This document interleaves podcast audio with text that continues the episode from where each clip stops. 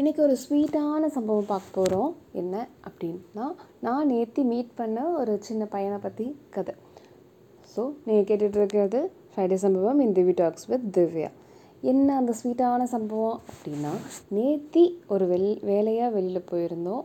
அப்போது அங்கே நல்ல மழை அப்புறம் டீ குடிக்கணும் அப்படின்லாம் அப்படி காம்பினேஷன்லாம் சொல்கிறாங்க இல்லையா ஒரு மழை சீசனுக்கு ஸோ அதனால் வேலை சீக்கிரம் முடிஞ்சிடுச்சு ஒரு டீ குடிச்சிட்டு போகலாம் அப்படின்னு ஒரு டீ கடை தேடினப்போ ஒரு ரோட் சைடில் ஒரு சின்ன ஒரு பெட்டி கடை மாதிரி இப்போ போட்டு அங்கே டீ ஆற்றிட்டு இருந்தாங்க. ஸோ அங்கே குடிக்கலாம் அப்படின்னு முடிவு பண்ணி அங்கே போனப்போ ஒரு சின்ன பையன். அவர் வந்துட்டு டென்த் படிக்கிறாரு. அவர் பேர் வினய். ஸோ அவர் டீ எல்லாம் போட்டு கொடுத்துட்டாரு. எல்லாம் குடிச்சாச்சு. அப்புறம் பேசிகிட்டு இருந்தோம் நாங்கள் அவர்கிட்ட. அவருக்கு ஸ்கூல் உண்டு. ஒன் ஒரு நாள் விட்டு ஒரு நாள் ஸ்கூல் உண்டு. ஸோ லீவ் அன்னைக்கு அவர் கடைக்கு வருவார். பாக்கி நாளில் அவங்க வீட்டில் அவங்க வீட்டிலேருந்து ஹெல்ப்புக்கு அவங்க வருவாங்க.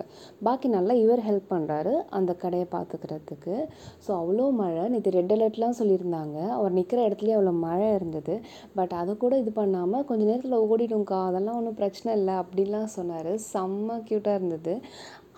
எப்படி சொல்கிறது இந்த ஜென்ரேஷன் இந்த ஜென்ரேஷன் எவ்வளவோ நம்ம வந்துட்டு இவங்க ரொம்ப சென்சிட்டிவாக இருக்காங்க அப்படி இருக்காங்க இப்படி இருக்காங்க. நம்மளும் இதே பாட்காஸ்ட்டில் கூட நான் கூட சொல்லியிருக்கேன். இது பார்க்கும்போது ரொம்ப ஒரு இதுவாக இருந்தது இன்ஸ்பைரிங்காக இருந்தது. இவ்வளோ சின்ன பையன் அவர் வீட்டுக்கு ஹெல்ப் பண்ணணும் அந்த கஷ்டத்தில் அப்படின்லாம் அவர் யோசித்து இவ்வளோ தாட்ஃபுல்லாக ஒன்று பண்ணுறாரு அங்கே ஒரு கம்பெனி இருந்தது. உங்கள் அப்பா என்ன பண்ணுறாங்கன்னப்போ எங்கள் அப்பா இந்த இந்த கம்பெனியில் தான் வேலை பார்க்குறாங்க. அதனால தான் நாங்கள் இங்கேயே போட்டிருக்கோம் அப்படின்னாரு. ஸோ ஹோல் ஃபேமிலியாகவே எனக்கு அந்த அந்த அந்த விஷயம் வந்துட்டு எனக்கு ரொம்ப பிடிச்சிருந்தது. அப்புறம் என்ன சொல்லணுன்ட்டா அவர் ரொம்ப என்ன சொல்கிறது ரொம்ப ரெஸ்பான்சிபிலிட்டி எடுத்திருக்காங்க. எனக்கு தெரியல நம்ம நான் எங்கள் ஜென்ரேஷன் வந்துட்டோ இல்லை அதுக்கு முந்தின ஜென்ரேஷன்லாம் இவ்வளோ ரெஸ்பான்சிபிலிட்டி இருந்திருக்கோமானு இப்போ இவங்களுக்கு நிறைய ஆப்பர்ச்சுனிட்டி இருக்குது. நானும் இந்த வீட்டுக்காக கான்ட்ரிபியூட் பண்ணுறேன் அப்படிங்கிற ஒரு இது இப்பயும் இருக்குது. இட் இஸ் நாட் தட் முன்னாடி இல்லை இப்போ இல்லை அப்படிங்கிறதால இப்போயும் இருக்குது அப்படிங்கிறது செம்ம மேட்ராக இருந்தது.